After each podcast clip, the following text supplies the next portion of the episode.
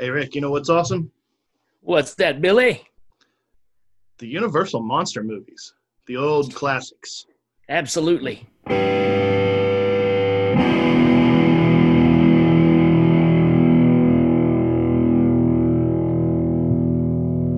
right, so which ones did you get to, to pick out? Did you get to watch this time? Because there's a lot of them. There's there's a bunch. I mean, I usually just go with the heavy hitters. Uh, Frankenstein to me still, and we'll get in this as we go. But uh, I'll I always I'm gonna watch Frankenstein regardless. Mhm. um, the the Lugosi Dracula, you know, uh, Wolfman, some of the Mummy. I didn't get to get all the way through it. Uh, Wolfman, I I know pretty well. Mhm. Invisible Man. Uh, You, you made some comments while we were talking about watching these about yeah man i mean uh, wow. I mean uh we'll get into that character as we go along for sure. And uh creature Well, black lagoon the the original creatures man is just is still just fantastic. Well, I was gonna say, you- like, let's start because Invisible Man, you know, he's he's obviously one of them, but he's he's probably a bit underrated. I mean, Dracula, Frankenstein, Creature from the Black Lagoon, they cast a pretty long shadow. yes So then, you know, even even the Wolfman, I think, kind of gets overshadowed by by those big three. And um, I hadn't seen, I don't think I'd seen the Invisible Man all the way through ever. I'd seen clips and parts and bits, and you know, you see them in documentaries and things like that. But to watch it from credits to credits, um, there's a few things that were striking. And the first one is that this is straight up a psychopath horror Oh, yeah. movie without a doubt um he's like you know even when, whenever you have you know like dracula he's he's classic evil Mhm. frankenstein he's tragic you know the wolfman that's a that's a curse and uh you know the invisible man like i said in that text he's just a jerk he's Yeah, like a straight absolutely. jerk.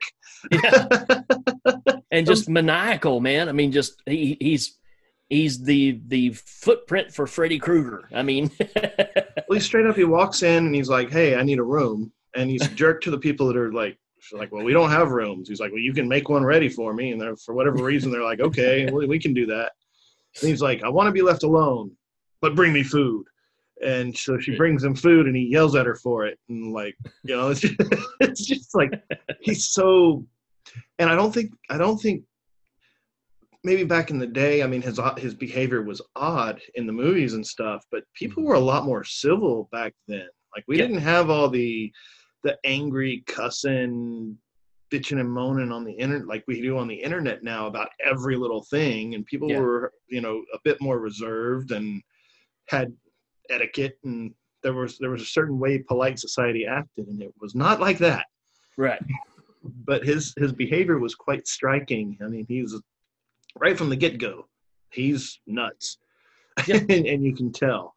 Um, so- yeah just his his whole demeanor through the whole thing and and it just he just gets crazier as he goes along and you know say what you will but even as a kid i was always blown away by the effects in that one because you're going okay the monsters i understand uh, I, I see the dissolve on the wolf man how are they doing this right Mhm.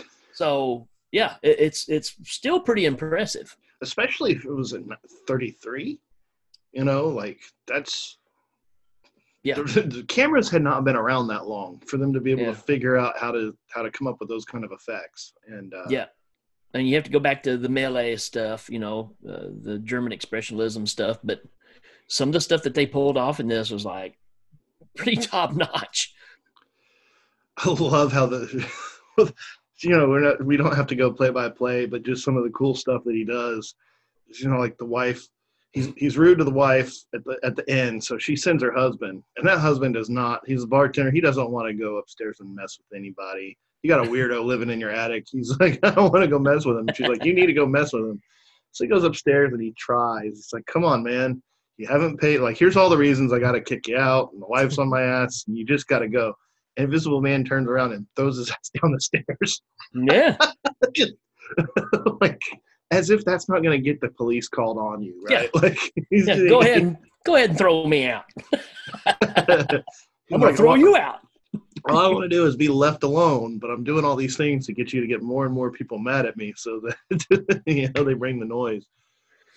Oh, so cool though. yeah, I mean that was really pushing the boundaries for that time period too. I mean, the other ones are more gothic and, and have that feel to it, but you know, like you said, just just the whole demeanor of him in this is a madman, and but it's a madman that is more realistic than you know a monster or whatever. So he's not totally just you know Renfield kind of crazy. He's he's like, oh yeah, watch this. watch me take off my clothes and totally disappear. I love absolutely because especially like when he's he's he's messing with people, like he steals the bike and he knocks the dude's head off, and he knows that he's doing this stuff just because nobody's gonna believe him. Like right. that's an invisible man. The cop's like, you were drunk like he's dismissing them out of hand. Like he has them in a big old room, and he's like, "What did you see?" He's like, "Guy threw my head." He's like, "How many drinks did you have?" It's like a few. He's like, "You had a few drinks. You're, you're drunk." Right. you know, you threw my bicycle at me. You're drunk too. like, it was great. Um, yeah. It's amazing to me. Sometimes you you you think about this was kind of more noticeable in Frankenstein as well, but you forget like how much history has occurred between those movies and now. I yeah. Mean, technology and cultural shifts and all that stuff, but it's like the, the the sort of stuff that they were scared of making movies about, like the, it's all about science. Yep. It's about what what will you do if you take this one experiment just a bridge too far. Yep. And you know, it's like whatever the, the drug that uh, uh, Invisible Man took to make himself invisible. Right. You know, they're talking about the ill effects and the drugs and everything. You you have to remember that like marijuana became illegal in 1937. Right. So, you know, yeah. Pe- there's there's a lot of things happening at that time period that was floating around that yeah, I mean, there was a question of, yeah, I don't know if you should be smoking that. Oh, I don't know if you should be injecting that. Mm-hmm. Uh, and yeah, you start questioning, okay, what's what's the the other effects of this? So you can look at it as propaganda if you want, but what I love about this movie, and it's it's what made Cronenberg so great, because he did the same thing. It was about the the science fact of what if. Mm-hmm what if this happens, right? And that's that's kind of the scenario you get. You don't really get it in the other movies as much. Maybe in maybe in Frankenstein, right? What if, what if we bring the dead back alive, right? You kind of get this scenario, the heartbreak. But yeah, Invisible Man is a is a prime example of kind of what Cronenberg made a career out of. It's just taken to another level. But he was always a what if, mm-hmm. you know, mm-hmm. science kind of guy what if we do have a find a cure for cancer, but it's a parasite you put in a body? But what happens if that parasite takes you over, right? Mm-hmm. right. a lot of good stuff. Yeah, I, like I said, I was I was surprised at how much I was enjoying the Invisible Man. He was yeah, he was awesome. Yeah, and uh, it's a great performance too. I mean, if you mm-hmm. if you remember back, like the best performance in like uh, the uh, Dark Knight Rises was Bane because he had to do all of that emoting just out of his eyes with that mask on. Well, Claude, Claude Rains didn't even have the eyes. Right. He's he's straight up invisible. Yeah. But he's he's extremely charismatic. I mean, he yeah. fills the screen. He's awesome. So every yeah. now and then, you know, you don't even see his face until like the last split second before the credits roll. You know, like at all. You yep. don't you don't see his face, but uh, you know him pretty well he's a, he's an awesome character. So, and what's so great about all of these, and we're going to touch on all of them, but these stories just stand the test of time. It's still something that is relevant. I mean, look how many times we re- remade this story. You know, uh, all the different renditions and the different names and stuff.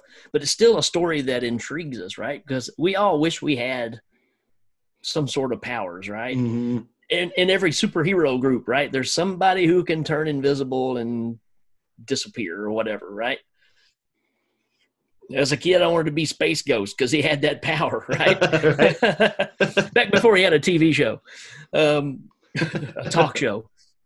But which, was, uh, which was an awesome show, by the way. oh yeah, yeah, it's fantastic, fantastic. But what was it? We watched. uh I'm getting off subject a little bit. We, we just covered Rock and Roll Nightmare on Short Bus, and the end of that movie is where the the big muscled up rock and roll guy ends up fighting a demon. It's like a hand to hand combat, and he ends up choking the demon, and then the demon goes.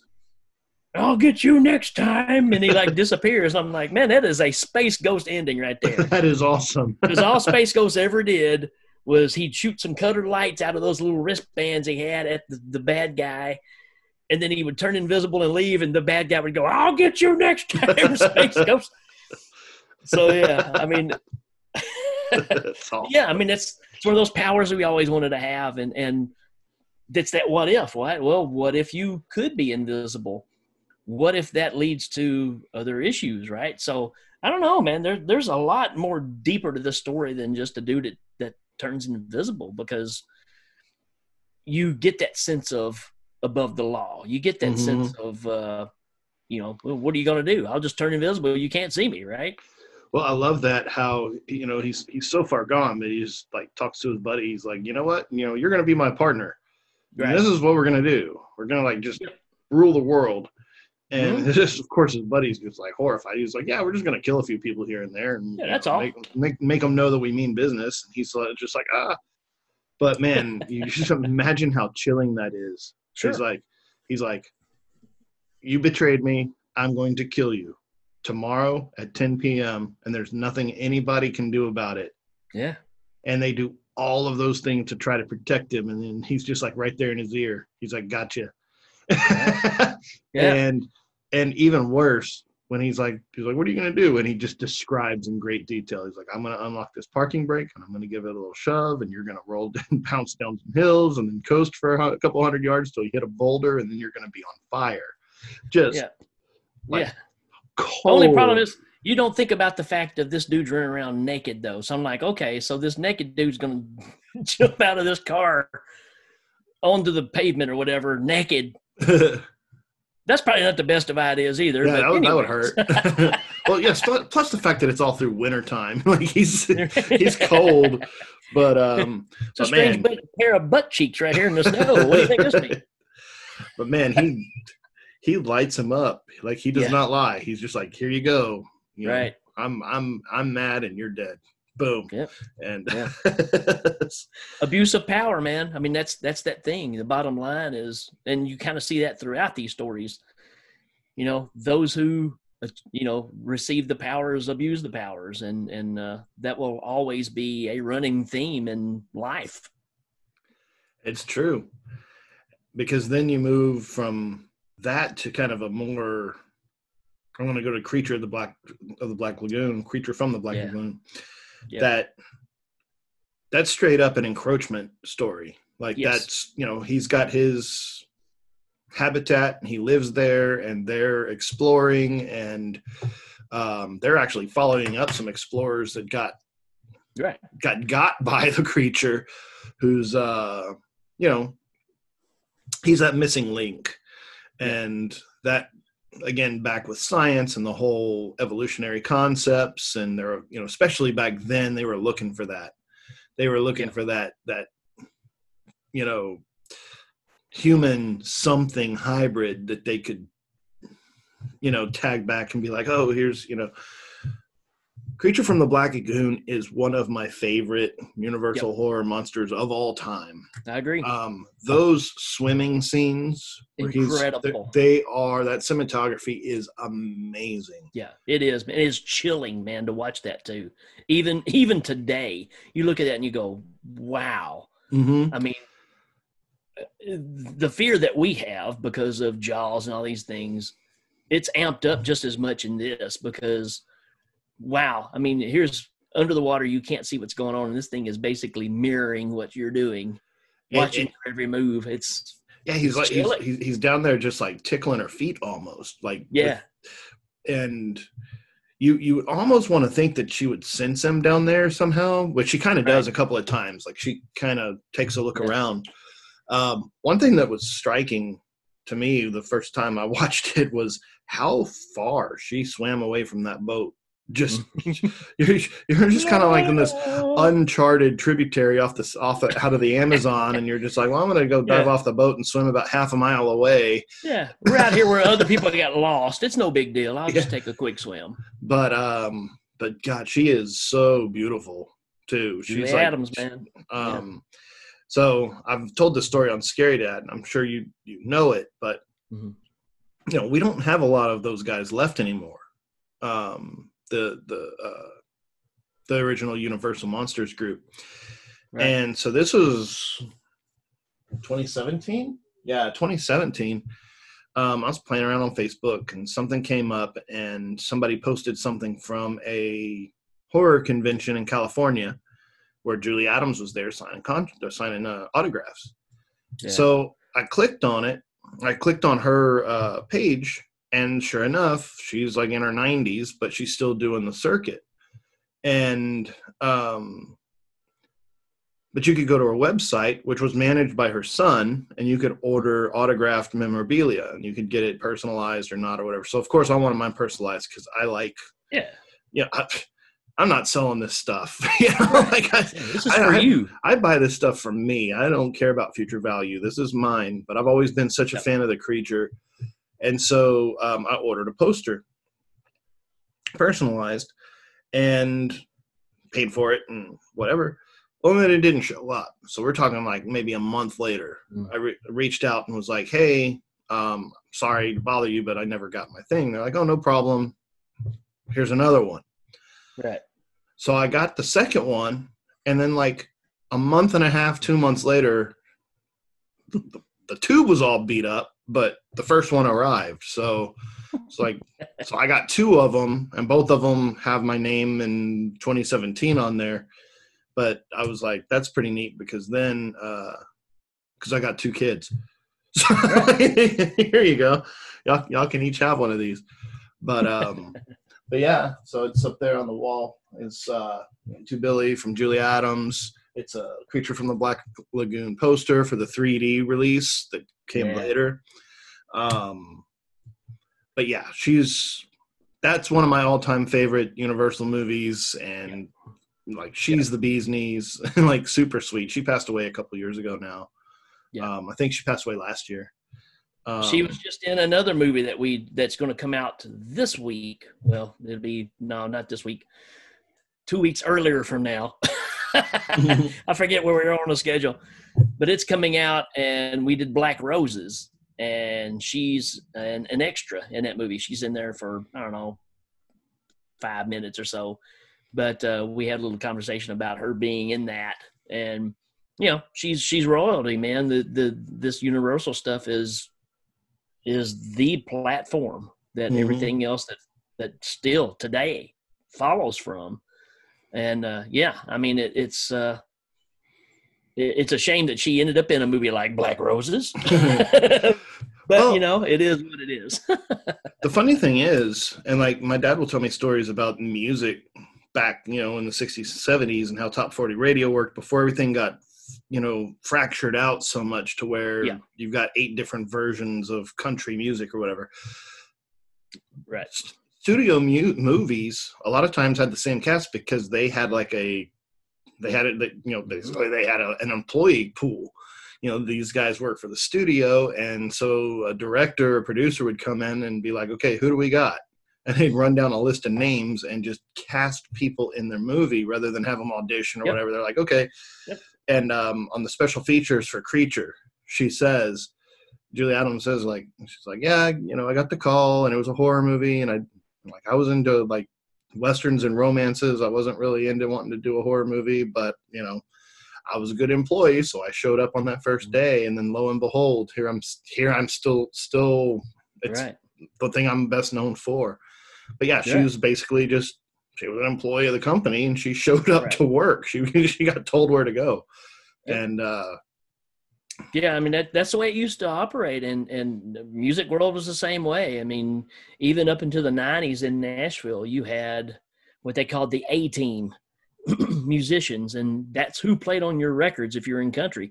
So it, it didn't matter if you were a band or not. These guys are playing your songs, Mhm. and your band will play live. Right. But these are the guys they brought in that could sit down and they would have your song done in 15, 20 minutes. And that's what they got paid to do. And that was just how it worked. And yeah, I mean, the movie industry was the same. Why take a chance on these people when we got all these people that we can mix and match and crank this stuff out? I love the fact the the the story behind the creature concept, how he was designed by a woman, but then the studio head like took credit for it because you know that's what they Yeah. did back then. I'm like, what a jerk, Right. but, you know. But she, I mean, she was one of those original Tom Savinis. If you look at her, uh, what was her Milicent something? Right. Um, but you look at her office, and she had all those different creature heads and different other prostheses and makeups and stuff. She was she was pretty awesome. She's a pioneer Yeah. too. So Yeah, to eh, especially, I mean, th- th- that creature outfit with the the functioning gills and everything. It's it's amazing, man. You know, uh, I'm still just blown away by that. So yeah, it- I'm with you, man. He's he's one of my favorite characters, hands down. And it may be why I was so terrified with humanoids from the deep because it was a knockoff kind of version of that. It's just they took the creepiness to another level but it was still the impact of you know uh, it's one thing to have a, a a beast in the woods coming after you but this is the unknown and it's stalking you but maybe not in the normal stalking way right it's a little obsession it's beauty and the beast kind of thing well, it is a Beauty and the Beast, but I mean, he was he was mean before they showed up. Yeah, right. and um, you know, like you can really not tell because he doesn't talk. He doesn't have, you know, he can't. You know, he's he's a creature. another from, plus Um, Right. But he, he he can't explain his side of things. But you know, going in, whenever he kills those guys at the beginning, that that they're encroaching on his on his property, and he ain't having it. And right he's he's not real big on second chances. She's the only one that kind of gets a pass, but you have to wonder if like like he he thinks she's neat, but at the same time he still sabotages everything that they're Yeah. about. Like he traps them in the Sure. lagoon and he messes around with them while they're trying to get it undone. Yeah. He he pulls their hoses and he tries to kill he, like he, he kills those guys. right So uh, he he you know they finally get away, but there's they're they're they're greatly reduced in number from whenever they showed up. You know, but yeah great one uh, uh, that's one of those other things too. Invisible Man, like bad guys were bad guys. You weren't Yeah. meant to really sympathize with these guys and see their their side of things. They were they were meant it to happen scare you. didn't happen until later on you know But jump into Frankenstein, man. Or do you want to save that one for last? I think that's the biggest one. Well, that it's. I can go ahead and say it. There's no doubt Frankenstein is my favorite one. I, there was a period, probably around 19 years old. I mean, I was just obsessed with the movie because, you know, it's 99% Boris Karloff, right? I mean, the expressions. Um, I always talk. Of, go Let, ahead. let's let's do this. Why don't we take a break and play a Okay. couple of these trailers, and then we'll come back and do the second half on Frank because there's a lot to talk about with Frankenstein. All right. So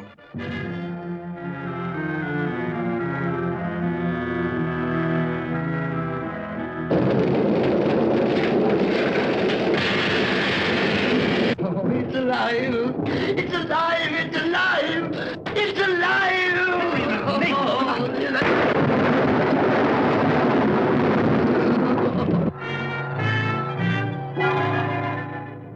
When this dead hand moves, the monster created by a man they called Mad is turned loose to strike terror into the hearts of men.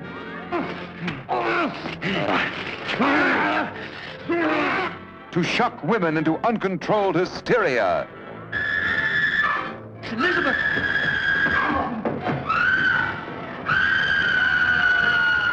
to prey upon the innocence of children. This is the story you've heard about, talked about, the spine-tingling, blood-chilling story that stuns your emotions. Frankenstein. Don't touch that!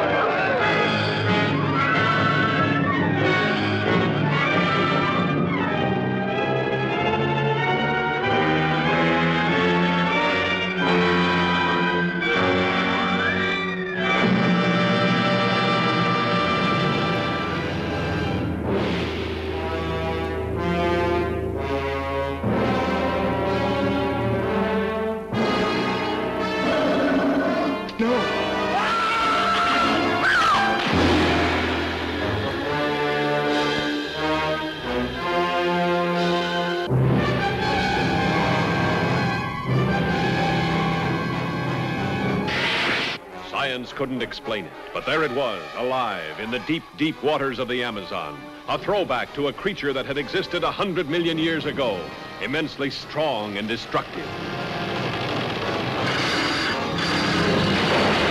A woman's beauty, the bait that brought it out of its lair. See underwater thrills never photographed before. See titanic underwater battles never dreamed of before in this most terrifying of the science fiction adventures.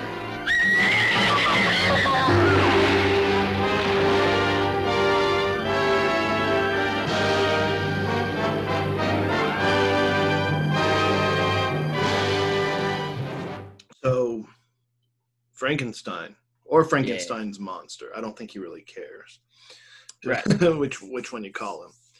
But he's one of those that has been he's he's such a cultural icon. I mean, he's been around since the early 1800s because Mary Right. Shelley was only like 18 when she wrote the story.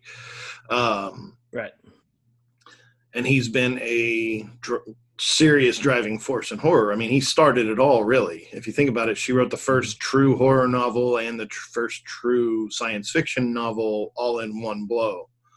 And Right. uh, and she carried her husband's heart around with her everywhere she went. So she's, you know, like you, you have these people that like put on strange makeup to try to appear gothy. she, Mary Yeah. Shelley was uh, the real deal. Right. Which is odd because um, putting on Frankenstein, watching it last night, um, watching watching the opening credits. You want to hear something remarkably sexist? sure. Frankenstein the movie is based upon the uh, novel written by Mrs. Percy B. Shelley. it doesn't even. It's not Mary. They don't credit Wow. her. They credit they credit the the widow of the of the poet who drowned. Right. It's that's that's kind of strange, but Yeah. um, Hmm.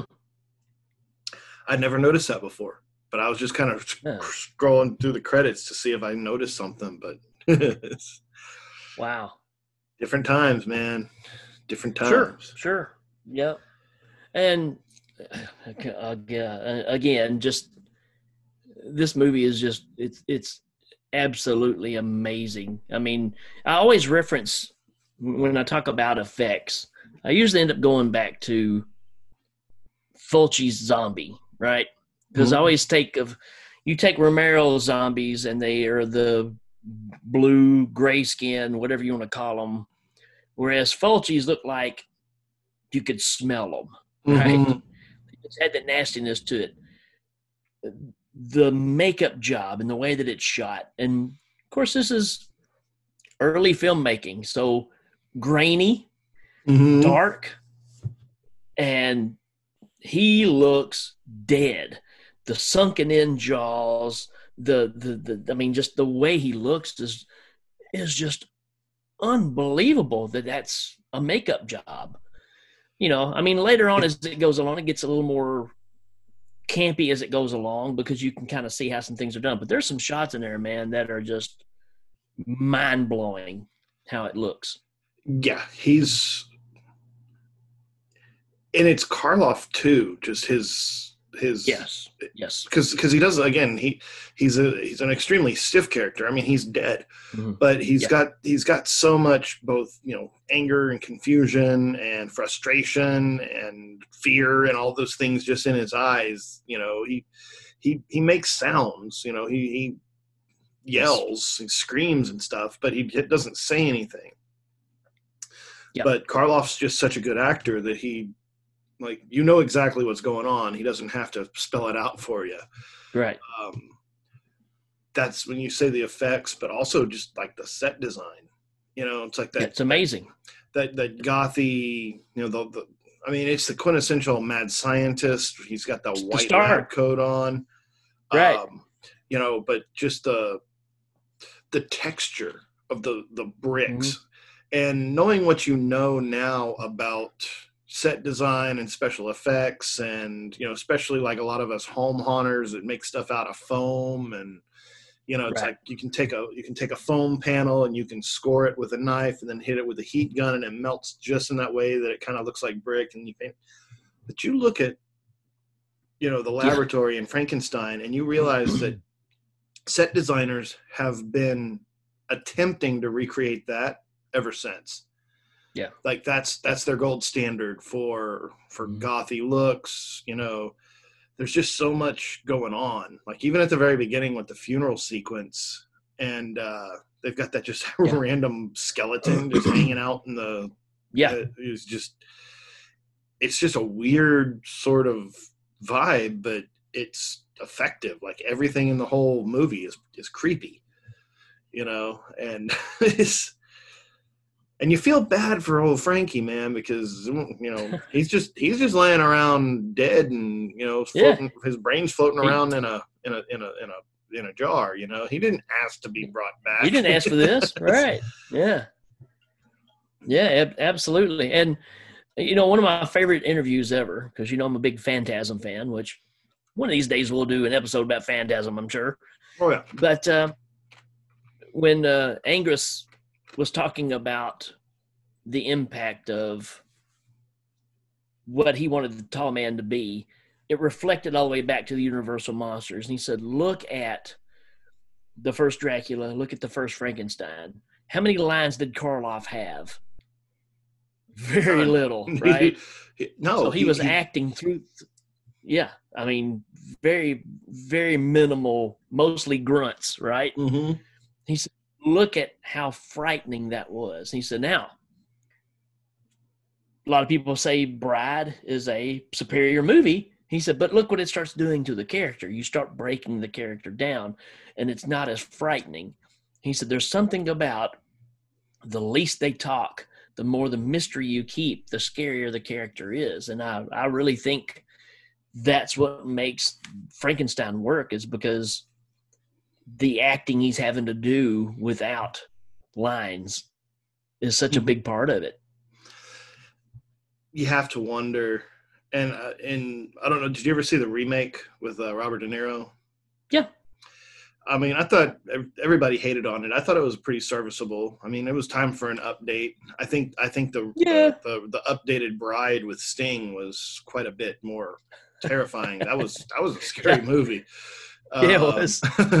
but um, where Robert De Niro's Frankenstein, whenever he was having the conversation, it's kind of like the philosophical, you know, life and death. But he's like, Right. he's he is the monster, but he knows he's like, I know how to play this flute. I don't remember learning how to play it, but I can do it. And so he's Right. got like like latent skills that his you know prior life had that you know so you wonder what's going through Karloff's mind, you know, because he's his Yeah. his brain's been in a jar, you know. it's like it's like what's firing in there? What's you know? Is it all Right. just is it is it blank slate and static, and he's just you know Yeah. is is he the- you bringing back the memories that you had, which again, um, Romero's zombies, that's what they were reacting to, right? They were dead, but those memories are what they react to. So yeah, I can kind of see where, uh, yeah, you know, I, I, I've never really put that together, from the De, De Niro version, but you're exactly right because I thought, wow, he's becoming really intelligent all of a sudden. You know. well, he's playing with that little girl, which, you know, if you if the the movie is so different from the book. I mean, it only kind of just top lines, but even even uh, Frankenstein is not Victor Frankenstein in this movie. It's it's something else, and right, you know, it, it follows the basic premise, but you know, and this isn't one of those like, oh, well, we got to follow the, the movie. But in in the book, the the biggest problem was that as soon as the monster woke up, as soon as the experiment worked, Victor Frankenstein saw it as an abomination, a sin against God, right. and ran from it. And essentially, yeah. the monster just sat up and was alone in a room and mm-hmm. didn't have any kind like it was he was not a black or white kind of character. He was just right. a he was just a blank slate. Just a thing, yeah. But but he he was super strong and mm-hmm made out of corpse parts so he was like super ugly so everywhere he went he was treated like crap which made him yeah. like and yeah. this touches this touches on that a lot because you know he just he gets out and he wanders out into the world and everybody that sees him freaks out. And why wouldn't you? Because he's a scary looking dude. Then he meets right. that little girl and there she's throwing flowers in the water. Look it's pretty. I throw it in the water. He's like you're pretty. I throw you in the water. Yeah, yeah. and yeah. you know, talking about one of the biggest editing mistakes ever, right? Because you know the the MCAA or whatever they were at that time, the the film, you know, uh, people that would decide ratings and stuff that they would have that scene cut down, and it actually made it scarier, you know, than than it was intentionally gonna be. And yeah, think about 1933. Is that what year this was? Monster drowning a little girl. Yeah, that's pretty earth shaking. Uh, well, and he, she's, I mean, because in in the book, remember, he finally decides, he figures out who he is, and he decides to take his revenge on Victor by taking out the people that he loves. So he like right. takes out his uh his fiance's sister, takes out his mm-hmm. fiance like he he's just going through and strangling folks left and right just to just to get at Victor because he's so mad at him. It's get a back at him. tale of revenge. Right. And this one there's pretty much one casualty and it's an innocent little girl. You know, he like he yeah. tries to get the, the the bride, but she he gets away. You know, she she escapes, like he doesn't get her. Um but whenever that dude starts walking through the uh, town with the dead little girl in his arms, it's like, uh oh, like yeah. this, this just got real, yeah. real bad. yeah. But man, that windmill scene is so. Yes. I mean, it's. I love how he just tosses Victor over the side. He's just like, like I'm going to call him Victor because yep. that's what he's supposed to be, Doctor Frankenstein. Right.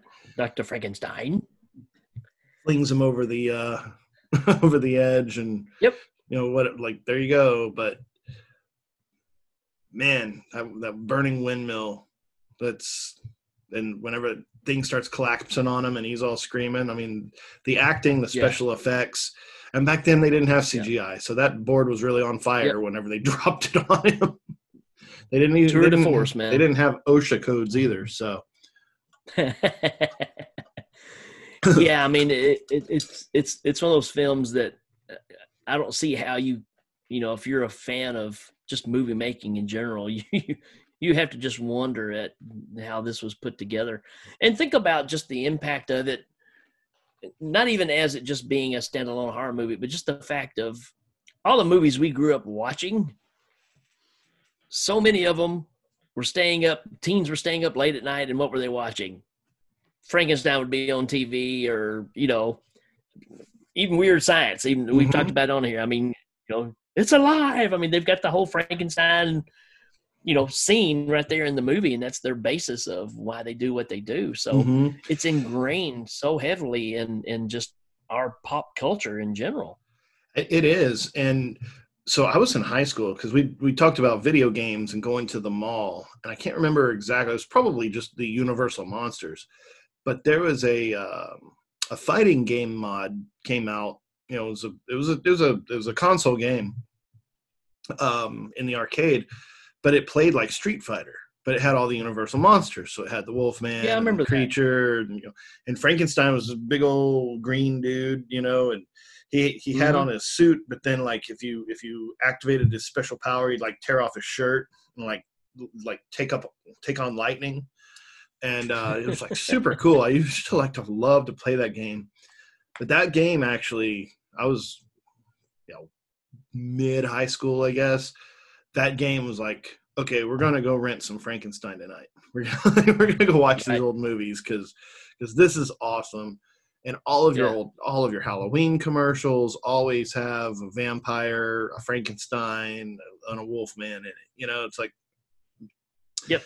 And I would have to say, you know, like American Werewolf in London is perhaps the best werewolf movie ever made, but Landis was inspired heavily by the old Oh yeah. the old Wolfman mythos. Oh, without a doubt. Um, without a doubt.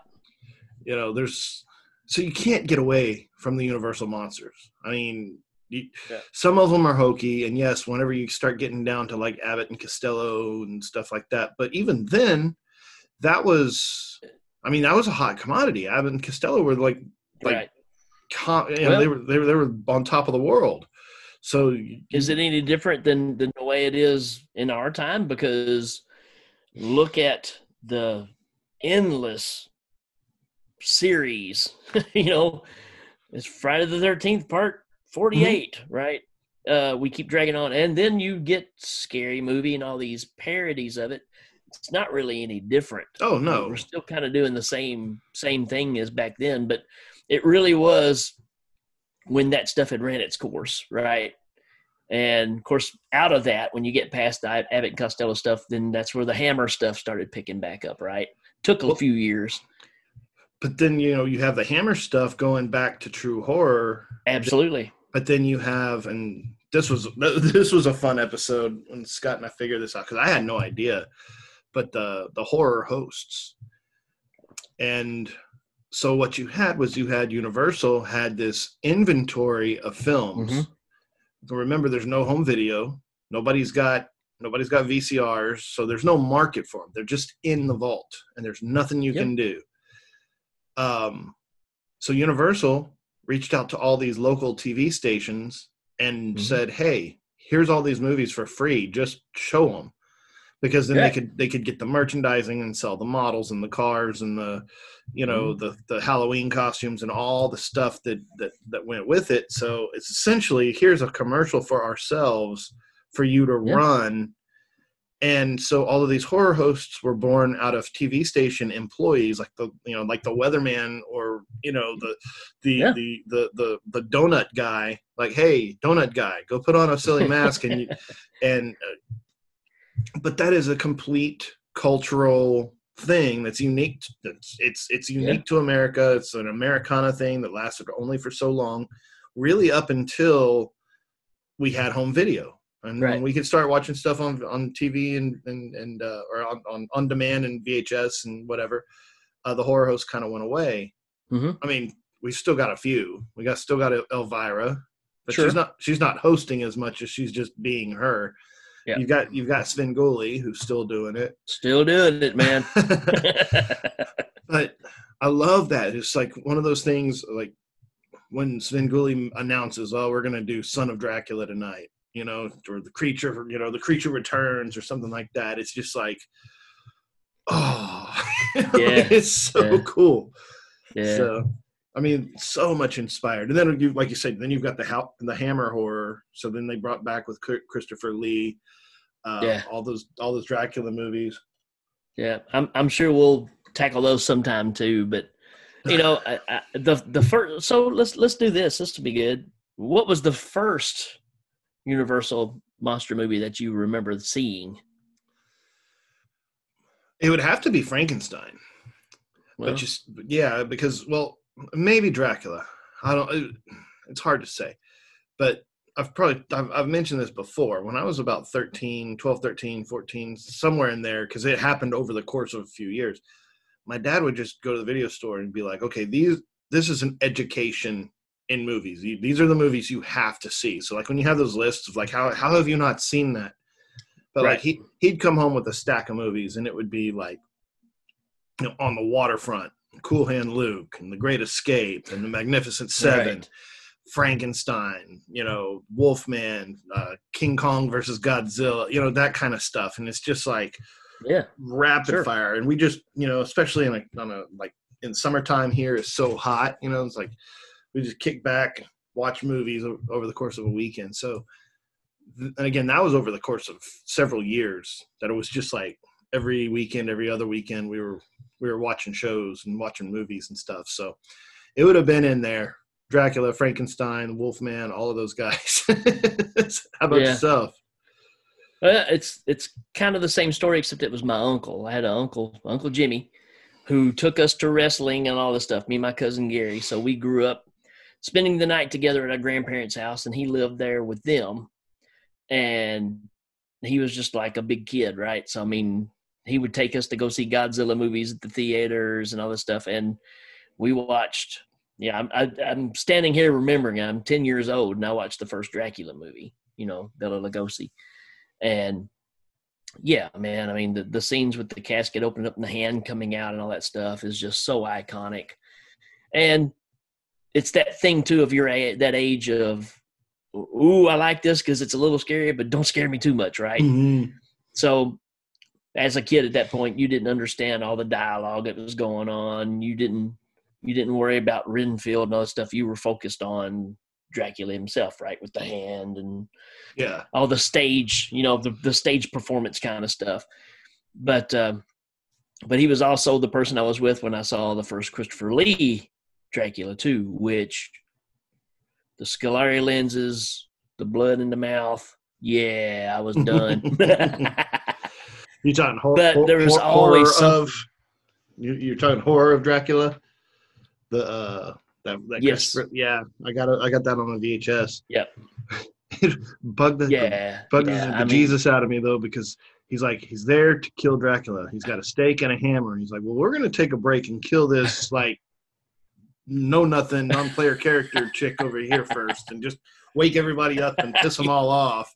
Like, well, no, the, the guy's right there. Like, go go there yeah, yeah. right. If you do that, then you probably won't have to kill the other one. So yeah. but still just the the impact of uh, you said it earlier the the this it, how gothic these early films are um i nothing against the the dracula version because it is the iconic americana dracula but i catch myself leaning more towards watching nosferatu instead uh because it's not so much stage acting, right? Well, actually, it's you know silent film, so yeah. uh, Max Schreck is, is is the creepiest dude that's ever lived. I mean, let's just face it, he is. They But even made a, some they even made a movie about him actually Oh, being yeah. a vampire. Shadow of the Vampire, man. I mean, crazy movie. I mean, dude was such a method actor that he thought he was a vampire. Willem, Willem Dafoe, man. I mean, uh, fantastic. But yeah, man, there, there's still something so classic about Lugosi, man, and and the things that run through my mind because you were saying it earlier. For the TV host thing to happen, and you started regenerating all these old movies because of late night TV. In my mind, I think of my cousins and everybody that were a few years older than me that would have all the famous monster magazines and the posters on the wall. That stuff just, I- was amazed at that stuff. So when you did get to see these movies and you kind of put that image that was on their wall to actual Mhm. Cinematic stuff and, and, you know, yeah, uh, a horror fan was born, right? And, uh, I've never looked back since that point. So it started early on. I I'm gonna say is like I I have I I'm thinking the same thing. Like I've been I've been a horror fan from like there was a time when I would have told you like no way I don't like scary movies because there were certain scary movies that just but I've been a fan of monster movies like Jaws. Like Bruce the Shark is a universal monster. Jaws is a universal movie. Absolutely. Uh, but you know, I've been I've been all about like animal horror and and that kind of stuff since I was a little kid. Like, oh, bite him again, dude. you know, this would totally suck for me, but you know, you're on TV, so it's okay. Get him. but the uh, yeah, I think just that whole love that there's there's there's something just comforting, especially about those old black and white, you know, Mhm. Bela Lugosi, Boris Karloff's, that shared universe Yeah. where um you know obviously dracula and frankenstein occur in the same you know, in the same world they they meet each other sure. they, you know Yeah. um and the fact that you can pull any of them they were they were quality i mean they were studio picks which is fine because a lot of Yeah. times now with like whenever you get to like the difference between a studio and an indie but the studio picks were made more like indie films back then Yep. you know you had a docket of projects that were going on and they these Mhm. projects had a budget and they had a producer and a director and they had a you know they were they were kind of more run like a like you know a, a, a project as opposed Right. to film like you didn't have all your you know high end catering and your three years of principal photography and all this stuff that you know with Well- cgi and stuff you, you got to remember it's that transition from stage play to movie set because this is 30s right? So we've gotten through the late 1800s where film is just starting. You're going through the silent period and you're getting to the talkies. And even at this point stage play was still the big the big thing. You went to see the actual play. So transforming that to this it's treated just like the play. Mm-hmm. hey we've got so many days to shoot. We got here's the sets. Here's the Bum, bum, lines. bum, bum. think about of course we didn't talk about it. When when they shot the dracula movie they were also shooting the spanish version at the same time. Same sets. awesome. Same everything and they would shoot the Lugosi during the day and the spanish version at night. A lot of people think the spanish version is superior. Uh that you know some things were shot a little differently but they were shooting them simultaneously because why not? Yeah might as well. Get you get your time out of the sets. Right. Yeah. And now you look at the process that goes to making a movie. You got to have a lineup of people that's going to sit at a computer for two years and finish out your special effects and these guys when when they said wrap that was pretty much it Mhm. yeah and then they, they they didn't hold on to stuff um, Right. that's one cool thing that i saw um, probably told you about this but there's a pop culture museum in seattle and when we were there a couple years ago they had it's a it's a horror i mean they've got horror and sci-fi and they got other stuff you know so like you walk through and they've got the wizard of oz costumes They've wow got the they've got the Princess Bride costumes. And then they've got props and costumes from all kinds of stuff. So they've got models that are original to Star Wars. And um, they've got the uh, the 2001 that big long ship with the ball, you know. like yeah all Yeah. all of these original props. They've got Pamela Voorhees' head. They've got a Mogwai. They've got Jack's Jack's axe from uh, The Shining. wow Um, holy they- smokes yeah, I'll send you a bunch of pictures. I've got them on my computer. They have the um, uh, internal the, the the Necronomicon from Evil Dead, and and scripts and all kinds of crazy stuff. that's but- cool They had an electrical panel, screen used electrical panel from Frankenstein. wow You know, um, yeah, dude, I I gotta show you these pictures. They're they're awesome. yeah, yeah you do I gotta show. I'll I'll- put a bunch. I'll do a slideshow and throw it up on YouTube because walking through to this. say my, my wife was like, "Hey, do you want to go to a museum?" But we were in Seattle, like in you know mid early summer. There's so much to do and so much to see. You're like, I don't want to Yeah. spend my whole day and you know like inside. It's it's nice out here. I be, yeah, what the hell? Let's go. And walked in there and be like, that was the best thing I've ever done. This is amazing. it's so cool. So yeah yeah you definitely got to share that stuff man that's cool there's a lot of it on my Instagram. But anyway, there's yeah, I'll I'll uh I'll pull them all up and straighten it out. But yeah, dude, there's there's nothing cooler. And then you know then you have all of your your again, your spin-offs, you have things like Lurch and Herman Munster. I mean, and I think that too that that that Yep. co- that comedy thing, we'll have to do a show on probably those two franchises oh, yeah. as well Sure. because you know again that black and white gothic sort of you know i find it ironic that the inside of the addams family house was actually pink because of the way the, the it's kind of like with the tv white guitars that are actually yellow because if you put a white guitar on screen it looks silver on black and white so they painted it off white so it would show up white Yeah. if you look at those pictures of the Addams family house, every the whole everything's pink because Huh. that's that's what made it stand Wow. out, look like like gray properly. Um, I love that kind of stuff, the special Sure. effects type and the way colors are used, and but you just imagine because Gomez's suit is like this really bright blue.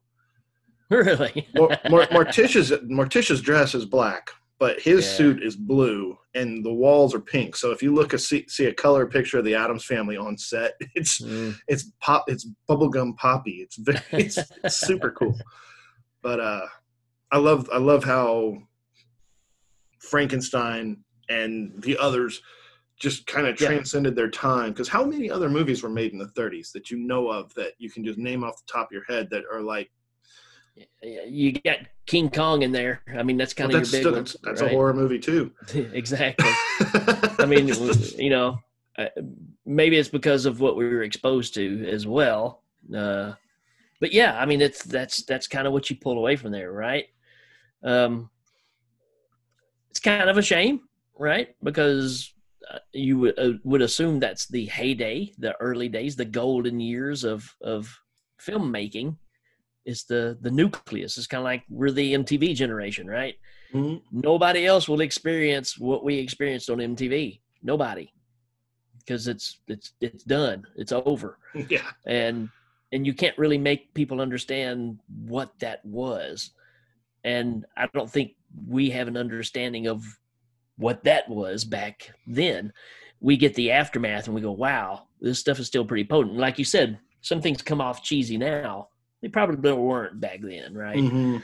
and that's just hindsight right? Things change and and the the scare levels change because everything gets diluted.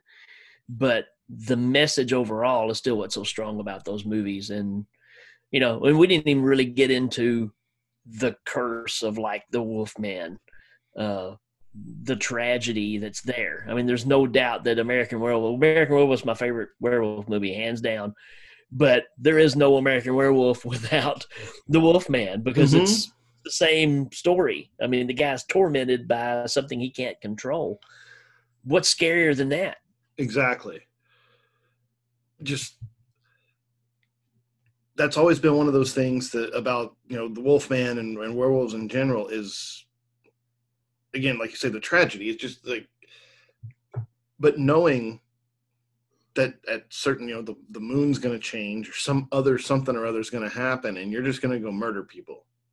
Just- There's no way out. Like that's just what's going to happen yeah and not, it Yeah. doesn't, doesn't make for uh, good conscience, you know. the, the the great thing that that Landis did with American Werewolf was that fact of those spirits come back and haunt you until the cycle ends. So it's still playing off the original idea of what you know Lon Chaney Jr. is dealing with, but it's just on a whole different level.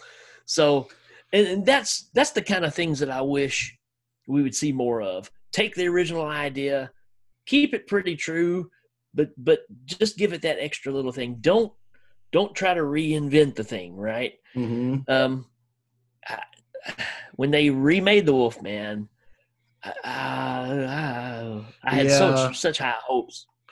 You know, That's the movie. even that with the made- words of Rick Baker's going to be in, involved, I'm like, okay, good, we're getting somewhere. And Well, that's the movie that made Rick Baker quit the industry. That's Yeah, yeah. that- I mean, that's tragic. And you think just yeah, um, because he walked in and he had people he didn't know that would come in with an iPad and tell him to make the teeth bigger, make them smaller, make the snout longer, Yeah. make them make them look meaner, make them look more sympathetic. Give them, you know, and he's just like, "Who the hell are you? You hired me to come do what I do." to do this, and right? you know, it's just he said it just got too much. Just every time he's pulled into a movie, they won't let him do what he needs to do. I mean, all he have to do is all he has to do is have a highlight reel and go back and say, "You ever seen this scene in American Werewolf where the dude transforms?" Uh, Just step off because precisely. I'm I'm right there with you. but yeah, um, and I, I hate dogging on modern movies because there are a lot of good things coming out. sure, sure, But Absolutely. I think I think sometimes they take these concepts and again they don't have a writer. They have a team of writers who are who are then headed up by a marketing department. And so the, the, the story isn't isn't okay, we start off here and then we move to here and then we go to here and for these reasons. It's like how many toys can we sell? Um, how many merchandising tie-ins can we do?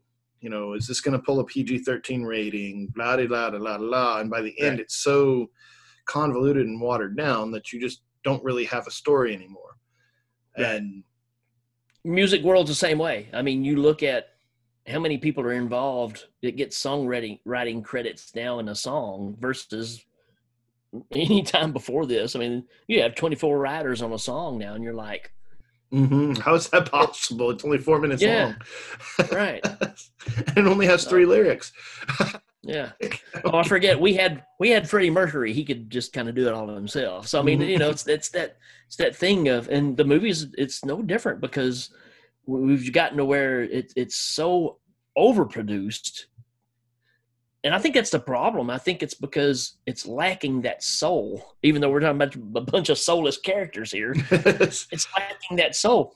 I- If you remake Jaws, it's gonna suck. Yep. The effects will probably look good, but you're missing the soul of the movie, which is not the shark. hmm And and that's that's what I think we're missing now. So instead of going back and trying to rehash these and get money off of them, come up with your own idea and put some soul into it. You know, there's there's a time and place for these. You there'll never be another Boris Karloff playing Frankenstein. There'll never be another Lugosi. I mean, they are what they are. So making other vampire flicks, okay, fine. Underworld, you know what? I enjoyed a few of those. They're mm-hmm. okay. You know, Lost Boys. Lost Boys. Kills Right. it. Yeah. I mean, so we've gotten taste of those throughout the Monster Squad. I mean, these are nice little ways to issue those things in, but not destroy it, Mhm. right? So we need more of that kind of concept instead of I'm going to make another version of Frankenstein. Oh, great! That's that'll be 15 we've had, and they've all sucked except the original. Okay. Well, and that's one thing that drives me nuts is like, as as a writer, as a creative, like I understand, like, but if you take like Jimi Hendrix, you know, restructuring all along the Watchtower, okay, he Mhm. didn't write, he didn't rewrite the song, okay, Right. the chords are the same, the lyrics are the same. He changed the rhythm and Mhm.